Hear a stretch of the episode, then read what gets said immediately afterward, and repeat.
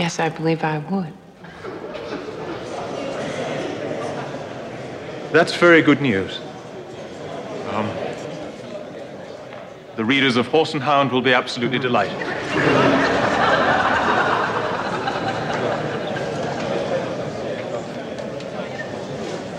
Right. Uh, Dominic, if you'd like to ask your question again.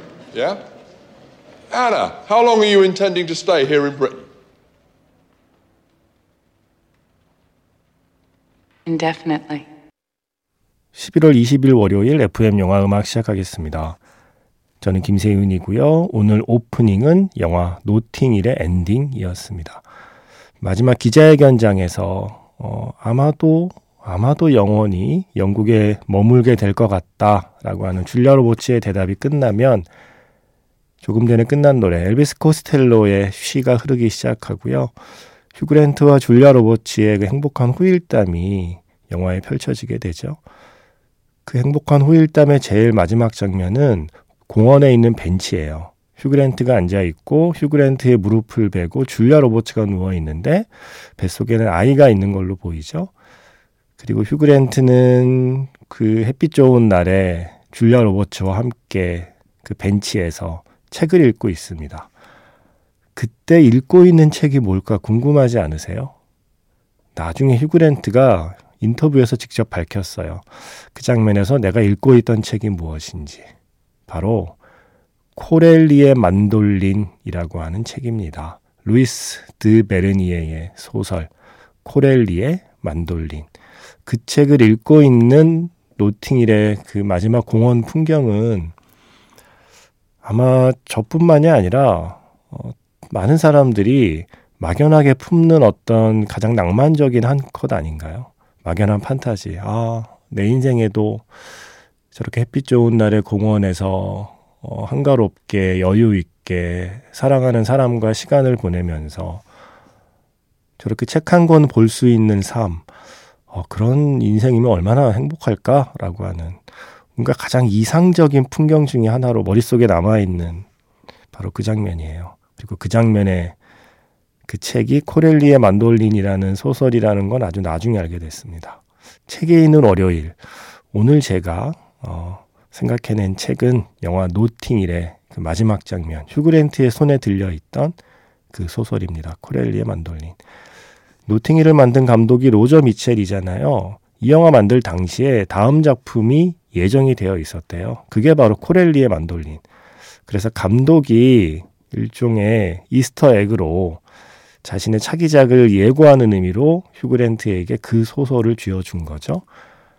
어, 그런데 음, 불운하게도 예, 영화 준비 다 해놨는데 건강에 이상이 생겨서 코렐리의 만돌린은 연출하지 못하게 되고 섹스피어인 러브를 연출한 존 매든 감독이 대신 연출을 하죠. 니콜라스 케이지와 페넬로페 크루즈가 나온 영화 코렐리의 만돌린.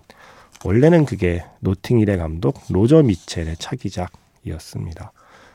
그러한 연유로 예, 마지막에 휴그랜트가 그 소설을 읽고 있었다고 합니다. 저 소설은 안 봤는데 영화는 봤습니다. 코렐리의 만돌린. 문자번호 샵 8000번이고요. 짧은 건 50원, 긴 건 100원의 추가 정보 이용료가 붙습니다. 스마트 라디오 미니, 미니 어플은 무료이고요. MBC 홈페이지 들어오셔서 라디오에 FM 영화 음악 페이지에 글을 남기시거나 아니면 카카오톡 채널 FM 영화 음악으로 사연과 신청곡 남겨주시면 됩니다. 2001년 작품이었죠. 코렐리의 만돌린에서 스티븐 워백의 스코어 Pelagia's Song이었습니다. 펠라기아가 영화 속의 여주인공 이름이었죠. 페넬로페 크루즈였고요. 캡틴 코렐리, 코렐리 대위는 니콜라스 케이지가 연기를 했습니다. 2차 세계대전 당시에 그리스 섬에 주둔한 이탈리아 군인. 그래서 그리스 여인과 이탈리아 군인의 사랑을 그린 게 코렐리의 만돌린이었죠. 어, 그리스, 그리고 이탈리아 군인. 이러면 저는 또 떠오르는 영화가 있어요. 1991년 작품이고 가브리엘 살바토레 감독의 지중해라는 영화 혹시 기억하시나요?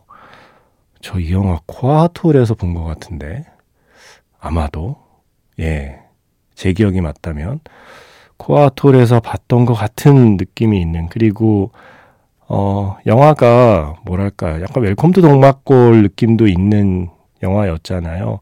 전쟁 한복판에서 뜻하지 않게 평화로운 시간을 맞이하게 된 군인들의 이야기. 군인들이 이렇게 축구하고 있는데 그 축구하는 바닷가에 비행기 한 대가 불시착하는 장면이 어, 지금도 선명해요.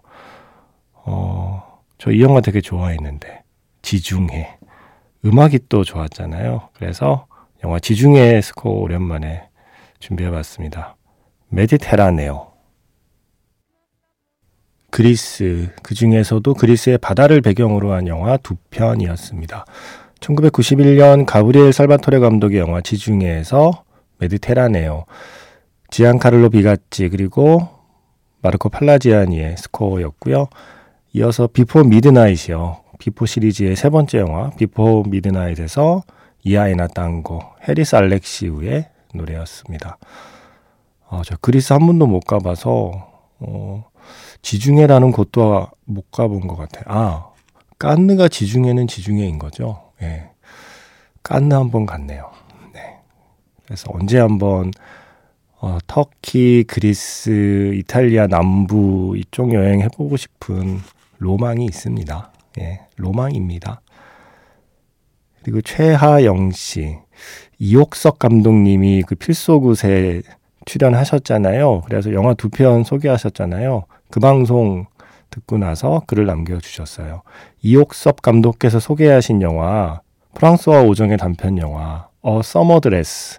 너무 궁금해서 검색해보니 역시 없는 것이 없는 너튜브에 올라와 있네요. 제가 그때 방송 끝에 잠깐 말씀드렸죠. 이게 15분 정도의 단편 영화인데, 물론 자막이 없긴 하지만, 어, 단편 영화의 특성상 자막이 없어도 모든 걸 다 이해할 수 있는 영화이고요. 또 이옥석 감독님께서 그때 설명을 잘 해줬기 때문에 자막 없어도 충분히 볼 수 있습니다. 그리고 이옥석 감독이 그때 너무나 아름답다고 했던 그 순간순간을 저도 봤는데, 아, 이게 단편 영화지. 바로 이거지. 15분 안에, 음, 뭐랄까요. 한 15시간? 아니, 한 15개월 정도의 시간이 그대로 다 담겨 있는 것 같은 느낌이 들어요. 너무 아름다운 영화였습니다. 저도 덕분에 잘 봤는데 최하영 씨도 잘 찾아보셨대요. 우와 하면서 봤네요. 어, 썸머 드레스. 그리고 함께 소개해 주신 영화 브레이킹 더 웨이브의 추억도 있어요. 대학교 때 지금의 남편, 그때는 저의 선배님, 지금의 남편하고 학과에서 영화 보기 모임을 했는데 제가 이 영화를 추천해서 다 같이 모여 보다가 다들 당황해 하면서 너 이런 취향이구나. 그 뒤로 한동안 저는 영화 추천을 못했던 기억이 떠오르네요. 아, 좋은 영화인데 다 같이 모여서 보기에는 네, 약간 좀 민망할 수 있는 영화이기도 하고 서로 또 의견이 갈릴 수도 있는 영화이기도 하죠. 브레이킹 더 웨이브. 그렇게 이옥섭 감독님의 추천작에 얽힌 추억을 얘기해 주셨습니다. 음악 신청은 제프 버클리의 할렐루야를 신청하셨어요. 시작하는 부분에 한숨이 killing point인 제프 버클리의 할렐루야. 어떤 영화에든 한 번은 쓰였겠죠? 라고 하셨는데, 로드 오브 워라는 영화에 이 노래 쓰였습니다. 그래서 준비해 놓았고요. 음, 그 뒤에 이 노래 듣죠. 0944번 쓰시는 분의 신청곡. 당신이 사랑하는 동안에서 콜드플레이의 The Scientist. 그리고 한 곡 더 듣고 싶어서 준비했는데 앞에서 지중해 얘기했잖아요. 가브리엘 살바토레 감독. 저는 가브리엘 살바토레 감독이 나중에 2008년에 만든 영화 As God Commands라는 영화도 되게 좋아했거든요. 이 영화도 보신 분 있으려나 모르겠네요. 그 영화에서 로비 윌리엄스의 She's the One까지 할렐루야, The Scientist, She's the One 세 곡 이어 듣겠습니다.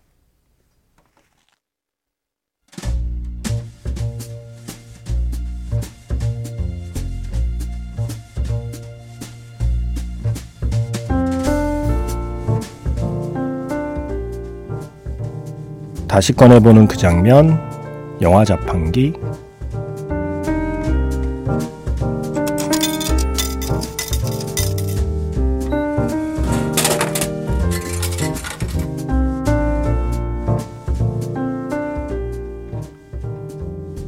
다시 꺼내보는 그 장면, 영화 자판기.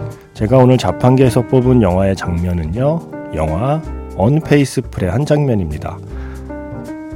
여느 때와 다를 바 없는 날이었습니다. 시내에서 쇼핑을 마치고 집으로 돌아가는 길이었죠. 그런데 갑자기 불어오는 세찬 바람. 몸을 제대로 가누기도 힘든 그 바람 때문에 넘어지고 마는 코니. 그렇게 한 남자를 만납니다. 그녀의 인생에도 돌풍이 불기 시작합니다.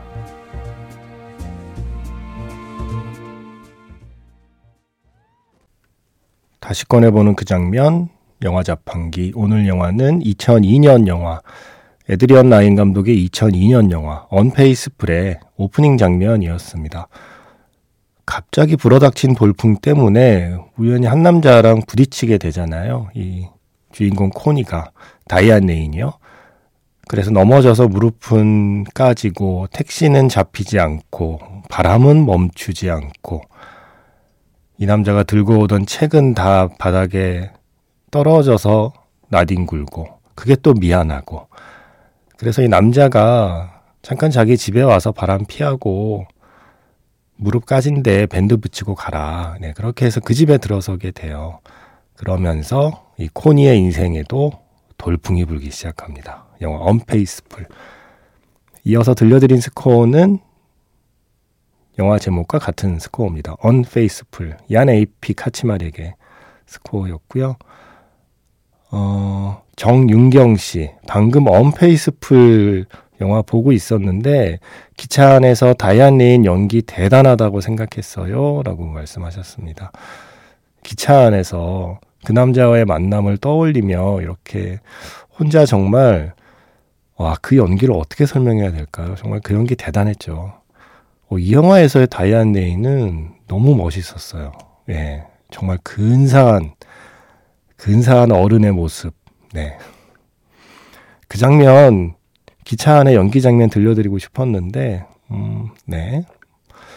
방송할 수 없는, 어, 그런 장면이 중간중간 교차가 되기 때문에, 네, 오늘은 바람 부는 오프닝 장면을 대신 들려드렸습니다. 언페이스풀 영화 재밌습니다. 욕망과 사랑에 대한 이야기입니다. 에드리언 라인 감독답게 만든 영화라고 생각했어요. 에드리언 라인 하면 저에게는 이 영화로 제일 먼저 짠 하고 나타나신 분이죠. Nine Half Weeks. 잘만킹 연출로 아시는 분이 많은데 잘만킹은 Nine Half Weeks의 각본이고요. 연출은 에이드리언 라인이었습니다. 그 영화에서 음악 하나 들을까요? 브라이언 페리의 Slave to Love